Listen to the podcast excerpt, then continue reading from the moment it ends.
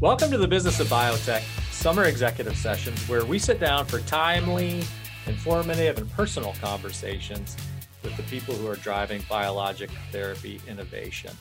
I'm Matt Pillar, Chief Editor at Bioprocess Online, and today's show is about ADCs, antibody drug conjugates, and we're hosting a true authority on the subject in Dr. Loretta Itri, CMO at Immunomedics. Now, this show normally focuses on uh, preclinical and, and clinical stage companies, but we're making a bit of an exception here because bending the rules a bit because uh, Dr. Itri's company just uh, recently in May of this year went commercial with uh, its triple negative breast cancer therapy, Trodelvy.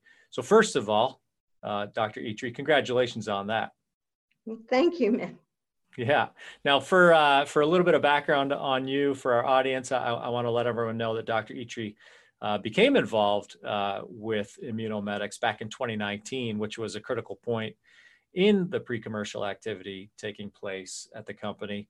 Um, and when she signed on, uh, she signed on in February of this year as CMO. Is that correct? Yes, that's correct. Yeah. And and and when she did such, she brought more than 40 years experience uh, in clinical and regulatory affairs leadership at a few shops that you've probably heard of, including Hoffmann La Roche, J&J, Genta, and the Medicine Company. So plenty of uh, plenty of good experience with some big pharma companies there. Um, so again, Dr. Itri, welcome to the show. It's a it's an honor to have you. Thank you, Matt. It's a pleasure to be here. Yeah. So uh, I, I want to get to know you before we get into the, the conversation around ADCs and some of the therapies in, in the works. Uh, and, and again, as I said, now, now commercial at Immunomedics. I want to get to, you, to know you a little bit more. Um, and we'll start with a basic question. When and why, uh, I mean, you've, you've had a, a long and, uh, and um, I guess, uh, well, uh, a well-deserved long-running career. But, but let's back way up and and uh, and, and determine uh, tell our audience when and why you decided that you wanted to get into medicine. Um, well it goes way way way back. Uh, i think i was probably five years old when i announced that i was going to be a doctor. Wow. And uh, that's probably not a surprise because medicine was the only profession i knew about. My father was a general practitioner in Brooklyn before it was trendy. Mm-hmm. And um, his office was in the ground floor of our house. My mother was his nurse. And uh, I frequently got to open the door when people couldn't get into the office. They'd come around the other side of the house. So I got to see a lot of pathology at an early age. Um, I used to also go on house calls with my father back when doctors made house calls. So for me, it was um, it was just a natural evolution. It was what I wanted to do from the beginning, and um, it's what I ended up doing. And I've been never sorry with that decision. Yeah, that's a cool story. It was kind of uh, almost written in the stars or, or prearranged based on your upbringing. Did you have Did you have siblings at all? I had an older brother. Uh, I have an older brother. Uh, mm-hmm. He was the one who was supposed to be the doctor small Italian family. Girls weren't supposed to do much of anything back then. Right. Um, but any rate, that's the way it worked out. Yeah. So he's my he's brother not in, is not a doctor. not in not in medicine, huh? No. Very cool. Uh, in the early days of your career, you were spent uh, in, in clinical and uh, R and D, regulatory affairs roles. Um, again, with with big pharma, as we ascertained. How did uh, how did those early experiences sort of shape the course of your career? Well, actually, um, to be completely honest, it started earlier than that. Um, okay. Um, I did my fellowship at Sloan Kettering in New York, and um, I had the opportunity there to become involved um, in the development of the, the, first drug that was actually an effective agent for the treatment of chemotherapy-induced nausea and vomiting, metoclopramide. Um, this is this is sort of ancient history, but back in those days, platinum uh, was a, a, brand new major drug that had very important um, clinical activity, but we were limited by the very severe nausea and vomiting it caused. And so um, I spent a lot of time um, doing some unpleasant things to um, document the activity of this drug. But long story short, metoclopramide got approved on the basis of the work that I did. And it was that bug that bit me and made me realize that by doing drug development, I could probably help a whole lot more people than by doing one on one bedside care. And so it was really that experience that drove me to find a career in industry. Um, hmm. and so I wandered across the river to Hoffmann La Roche. I lived in Manhattan, and of course, in those days, New Jersey was where all of the drug companies were. And I joined Hoffmann La Roche as a research physician. Um, at Roche, I had wonderful opportunities. It was a great time to be in industry. It was just about the time that biotech was um, exploding. Um, I had the opportunity to run um, not just research, but I was transferred for a while to run the safety group. I learned um, a whole lot about pharmacovigilance, um, managing different groups of people with different mindsets. I was then transferred to run the phase one unit. I learned a lot about pharmacology, um, early clinical trial work. Um, so um, I spent about 10 years at Roche and um, I became very rounded. It was also at Roche where I expanded from oncology into additional um, therapeutic areas, virology, um, and of course, AIDS-related Kaposi sarcoma was a big problem then. AIDS in, had exploded, mm-hmm. Um, and so um, I got I got to um, really grow very significantly. So we always used to say that Roche was a great place to be from. Then I was recruited to J and J. Mm-hmm. Yeah, that's uh, that's that's fascinating, and, I guess I should uh, just stop and thank you for your work on on it's metoclopramide. It's no surprise that you would uh, get get bit, bitten by the bug when you achieve and, and, experience success that early in your career, and that's become, uh, I mean, a standard uh, a, a, drug as as there is. I think you know for for its for its indication. So. Um, really cool. I didn't know that about you, but now I'm even more honored to be speaking with you now. Well, it was a team of people. It wasn't just me. Oh, of course. Um, yeah. Yeah, very cool. So you you've been in CMO roles now for the for the past several years, and how would you say that uh, your your clinical and regulatory experience have sort of shaped and prepared you for uh, the the chief medical officer position? Um, well, it's uh, how do I explain this? It's sort of that everything that you learn um, along the way um, the management of diverse uh, therapeutic areas, the understanding of what are the critical um, concerns of people in different units. What are the safety people concerned about? Uh, what are the folks in pharmacology thinking about? Um, what are the statisticians worrying about? Um, how do you link to the commercial folks? Um, how do you keep senior management happy? Um, How do you deliver on a timeline? The importance of project management, and of course, above all, regulatory, always with the idea that everything you do it is in the context of a regulated environment. Always making sure that everything you do um, conforms um, with quality and regulatory needs. So I think that there were uh, just a, an, a, whole variety of experiences that prepared me uh, for being a CMO. But I think the single most important was um, my oncology training. Mm-hmm. Um, caring in the end for what happens to the end user, who is the patient, having sat at the bedside and understanding that everything the organization underneath me does is in the service of the patient. um, that has always kept me centered and directed and helped me to um, make decisions um, that were appropriate and um, proper uh, for for the industry that we are in.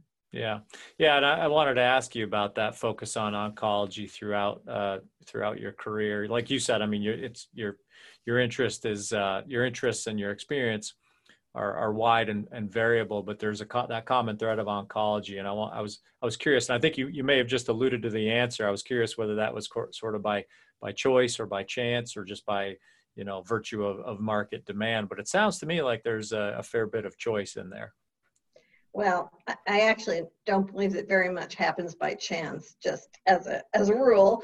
But um, you know, oncology was my first love. Um, intellectually, um, I think emotionally as well. Um, oncology has always felt like the place where I belong most. Mm-hmm. Um, that is not to say that I um, don't think that there is huge value, huge value um, in having been able to touch multiple therapeutic areas I learned so much developing antibiotics. You know, no patient receives chemotherapy without getting an infection.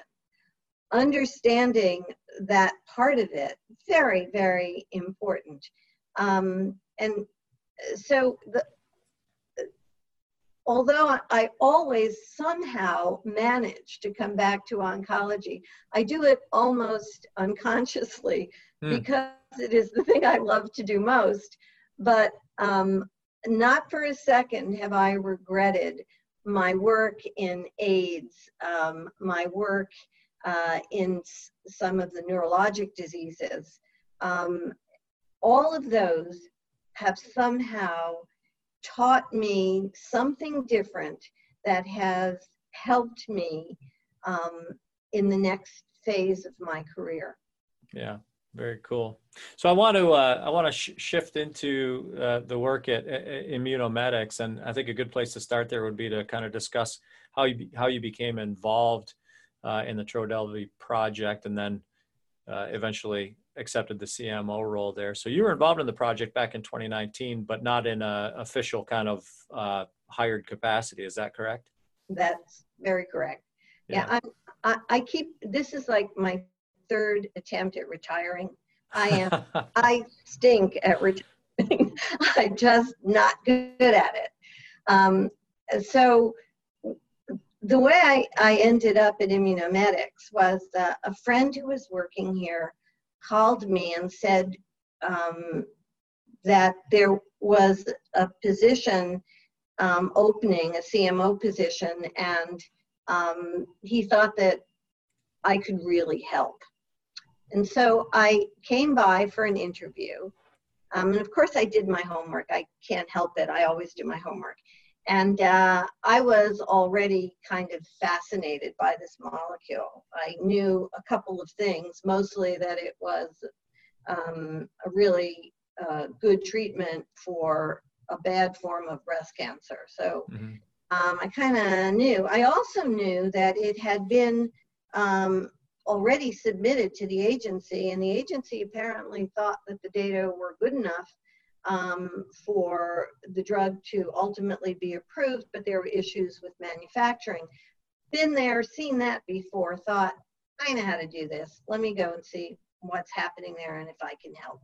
So I came in, and um, this was hot on the heels of um, the departure of the former CMO and I met with the people um, and I talked to several of the management folks here. And um, it didn't take long at all. I'd say within a week, I was up to my eyeballs, jumped in with both feet, um, making decisions, uh, figuring out what needed to be done, uh, working with every level in the organization. And uh, up to my eyeballs in in Trodelvy and um, loving every minute of it. Mm-hmm. Um, you know, when you're used to to running organizations like this, especially when there's a goal so close at hand. I, you know, it is just, um, um, it, it's so seductive uh, for me at least. I probably other people it wouldn't be, but for me, um, I just couldn't resist jumping in and um, helping to pull um, this important drug across the finish line. It was just, it was as if I was meant to do it.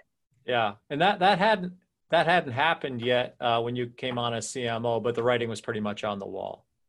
Um, well, yeah, I, you know, but I, I read invisible ink, so yes.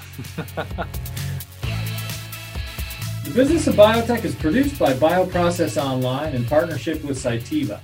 If you're the leader of an early to clinical stage biotech, you need to check out the resources that are hand curated for people like you at cytivalifesciences.com backslash emerging biotech. The Knowledge Center there is chock full of articles, webinars, videos, podcasts, and other content that's ultra focused on helping new and emerging biotechs chart the course to the clinic and beyond. Check it out. cytivalifesciences.com backslash emerging biotech.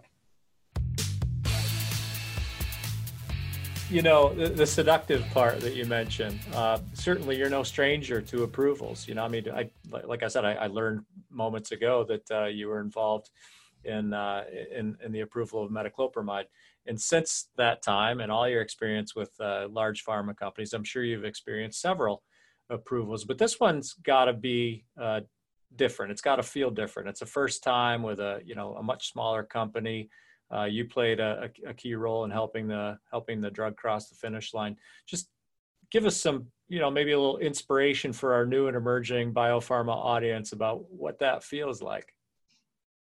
Uh, in a word, it feels great. but um, you know, it, it, I think I, I lost track. I think this may be my 17th or 18th uh, drug approval. But wow. you're very correct um, this was really special. And what made it special, um, well, there's a couple of things. First of all, there was an absolute roller coaster ride that this company went through. The ups, the downs, the almost getting there, then having it taken away, and then fighting back up to the top. It, it was incredible. Um, and the people who lived through that were equally incredible for their dedication. One of the things that, when this, this comes back to the issue of working in oncology, the people who work in oncology, I think, are very special. The dedication of the workforce here was eh, just remarkable. Um, they had been beaten up, uh, but they never gave up on this drug because they knew it was important. And I will share with you um, one of the most difficult things that, that we went through here was um, our inability to make the drug available to patients in need. We were getting phone calls from um, family members and, and patients themselves, you know, begging us for the drug because there was no good alternative. And mm-hmm. having to turn those people down uh, just weighed so heavily on everyone who worked here um, that on the day, April 22nd, when this approval came through, we were working remotely, but I'm telling you that you could hear the corks popping through the phone. The, the, the just unbridled joy of now being able to say yes yeah. All of those people was it was extraordinary. Yeah that is extraordinary. Um, and i want to give you an opportunity to talk about why why just you know why why the therapy is is special um, and give us some perspective on i guess I, would start with uh, you know what what innovations have have brought uh, uh, I guess the rise brought about the rise of ADCs and then kind of transition from there into what differentiates, what makes Trodelvy uh, special compared to the, uh, the, the other ADC approaches on the on the market today. Okay, well, um, you this is indeed the era of, of ADCs, and um, ADCs, for, for anyone who doesn't know what that means, are antibody drug conjugates. And the name ADC actually very well characterizes what they are. They are antibodies um, that have a chemotherapeutic drug, also known as a payload, mm-hmm. um, attached by a linker. And the antibody portion of the drug specifically targets the antigen on the surface of a tumor. It's rather like a targeted missile. You can think about that. Um, but although it sounds um, it sounds simple and intuitive almost, um, it's actually very complex science, uh, and it has been this whole uh, concept of ADCs has been in development for more than 30 years, I would say. Mm-hmm. 1960s is when it started. So, um, I, I, if, if it's okay with you, I'll just talk a little bit about the details of ADCs. Would that be helpful? Yeah, that'd be great. I mean, yeah, for sure. Okay, so there are three pieces, as I've just described, to an ADC. Now, each of the pieces has a challenge all of its own. So the antibody piece needs a target antigen. Now, the target antigen needs to be specific to the tumor and not expressed in normal tissue. And the reason for that is you want to avoid the Attacking. antibody going right. to Attacking the normal, normal tissue, tissue causing sure. toxicity, right? Okay. So the other thing that, that we need is that the antigen needs to be on the cell surface so that it is um, it's available to the circulating ADC. Mm-hmm. Okay, that way um, the ADC can attach to the antigen and then get internalized into the, the middle of the cell where it can release its payload. Okay, so then we have the middle piece called the linker. And the linker also has a couple of special things about it. The linker needs to be stable enough that it doesn't release its payload into the bloodstream because the payload causes lots of damage if it gets loose. So it also needs to be designed such that it can release its payload in the at the proper time once it's internalized into the cell. So there's a lot of chemistry involved there. For most of the available ADCs, that uncoupling inside the cell requires an enzymatic cleavage, okay, mm-hmm. just to make sure it doesn't come off early. So then we get to the payload, which is the drug portion of the conjugate. Now, what we've learned over time is that the payload needs to be potent enough to kill the tumor cell. The early ADCs actually tried to use standard chemotherapeutic agents, the stuff that we use systemically, and they just didn't work. They were not potent enough, and there, there's just many examples of failed experiments.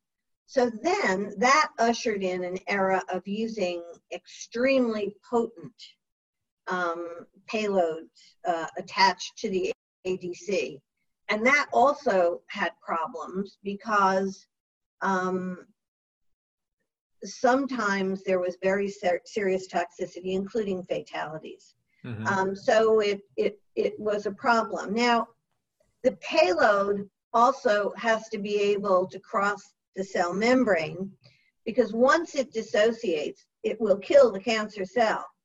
But you want for the payload to be able to get out and kill other surrounding cells. Uh, you wouldn't want just one cell. So, but that means that I have to teach you about something else, which is called the bystander effect. Hmm. So, it is known that most tumors, which are conglomerates of cells are heterogeneous in terms of their expression of cell surface antigens.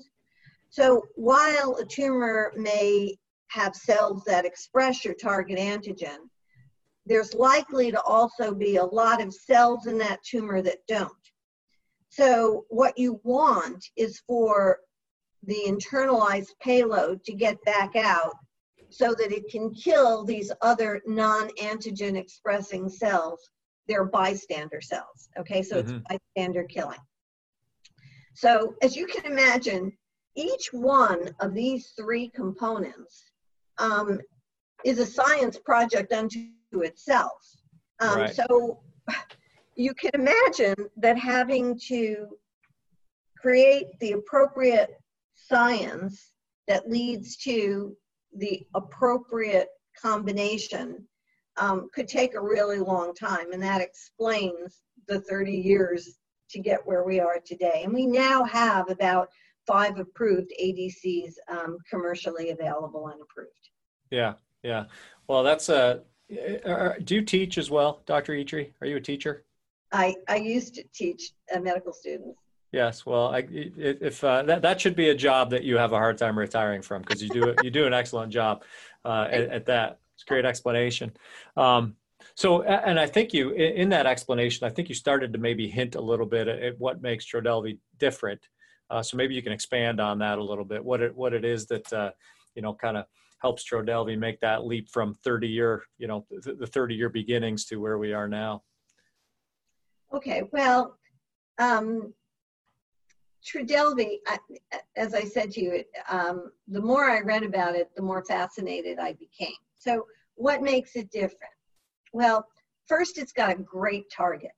Um, TROP2 um, is a it's a cell surface antigen that is overexpressed in many solid tumors, but its expression is very limited in normal tissue. So that's thing one, and that's a good thing. Mm-hmm. Um, second, the payload of Trodelvy is an agent called SN38, which you don't need to remember. But instead of being extremely toxic, I would characterize it as moderately toxic. Um, and in fact, it is the active metabolite of a drug that we use commonly in the clinic systemically, irinotecan, but it is um, significantly more potent than irinotecan. But the good thing is that we know what the side effects are. Mm-hmm. So it causes diarrhea and neutropenia, which, you know, in, in, my world of oncology are side effects that are equal, easily manageable. Um, we right. know how to deal with them. It's not, it's not um, anything that's, that's frightening. Now, because of the relatively better tolerability of the payload, we can give Trodelvy at higher doses. Now, why is that important? Because the higher the dose, the greater the ability of the ADC to penetrate deeper into the tumor and thereby kill more tumor cells. Additionally, the molecule of Trodelvy is able to carry approximately twice the amount of payload that other ADCs do. Hmm. So it can get deeper into the tumor and it can release more payload molecules. So those are two big things. But the biggest thing, and we have we have a joke around here, we always say the magic is in the linker. Mm-hmm. Um, we've got we've got a really interesting linker. So remember that I told you that linkers have to be stable because you don't want them releasing their payload inappropriately. Well, our linker is moderately stable. So it's stable enough that it doesn't release its payload into the bloodstream, but it also doesn't require enzymatic cleavage to break apart.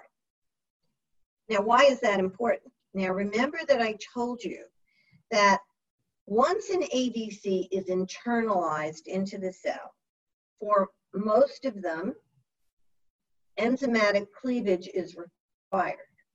But Trodelvy can get both into the cell, but because of the relatively unstable linker, it can undergo hydrolysis in the tumor microenvironment. Okay, now what does that mean? That means that Trodelvy doesn't actually need to get into the cell to work.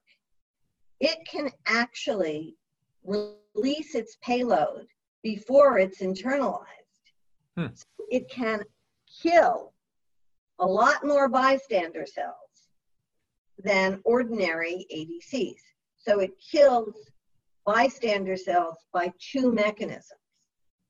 So when you put all of that together, it's sort of like Goldilocks and the Three Bears. It's just right.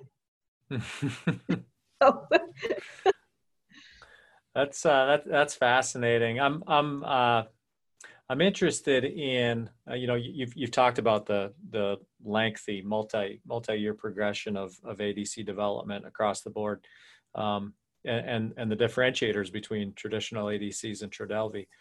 What uh, what what can, can you kind of highlight a, a, specific challenge, production or process manufacturing challenge or two that uh, Immunomedics faced and was able to overcome along the way? You alluded earlier to the ups and the downs and just the the stick to itiveness of your of your team there.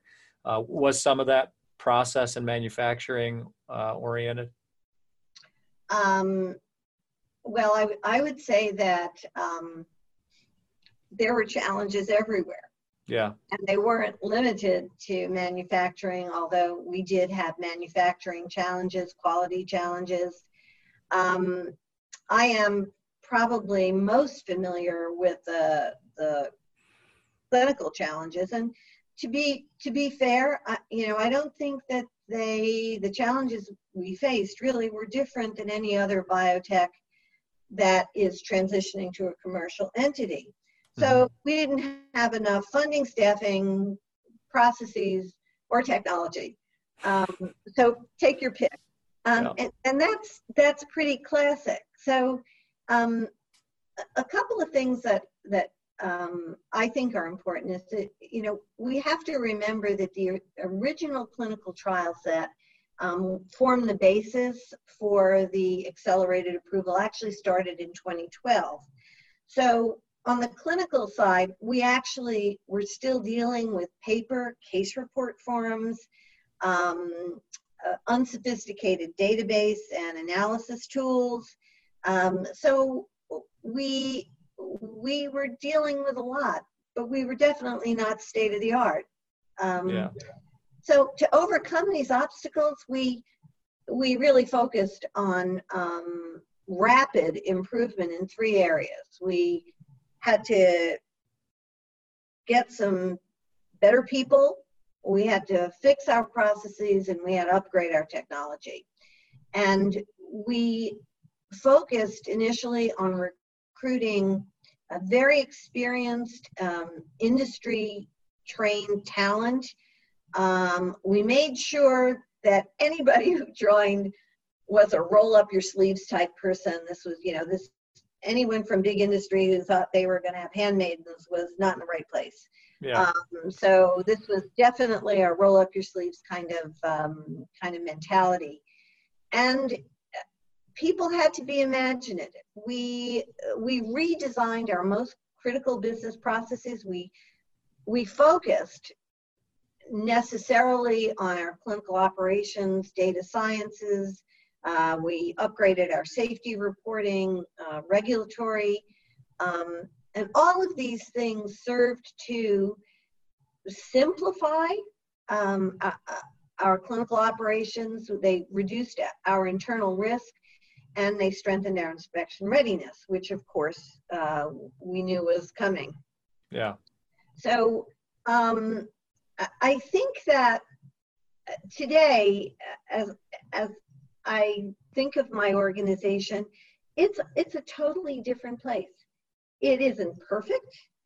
Uh, I don't think it will ever be perfect, but we're definitely working to a high industry standard. Um, and I think more importantly for me is that the culture we have developed through all of this is certainly resilient. Um, we communicate openly and we solve problems mutually. Um, so I'm very proud of the team that we've built here and uh, the enormous amount that we were able to accomplish in a very short period of time. Yeah. Well, congratulations on all that success. It's an, an inspiring story.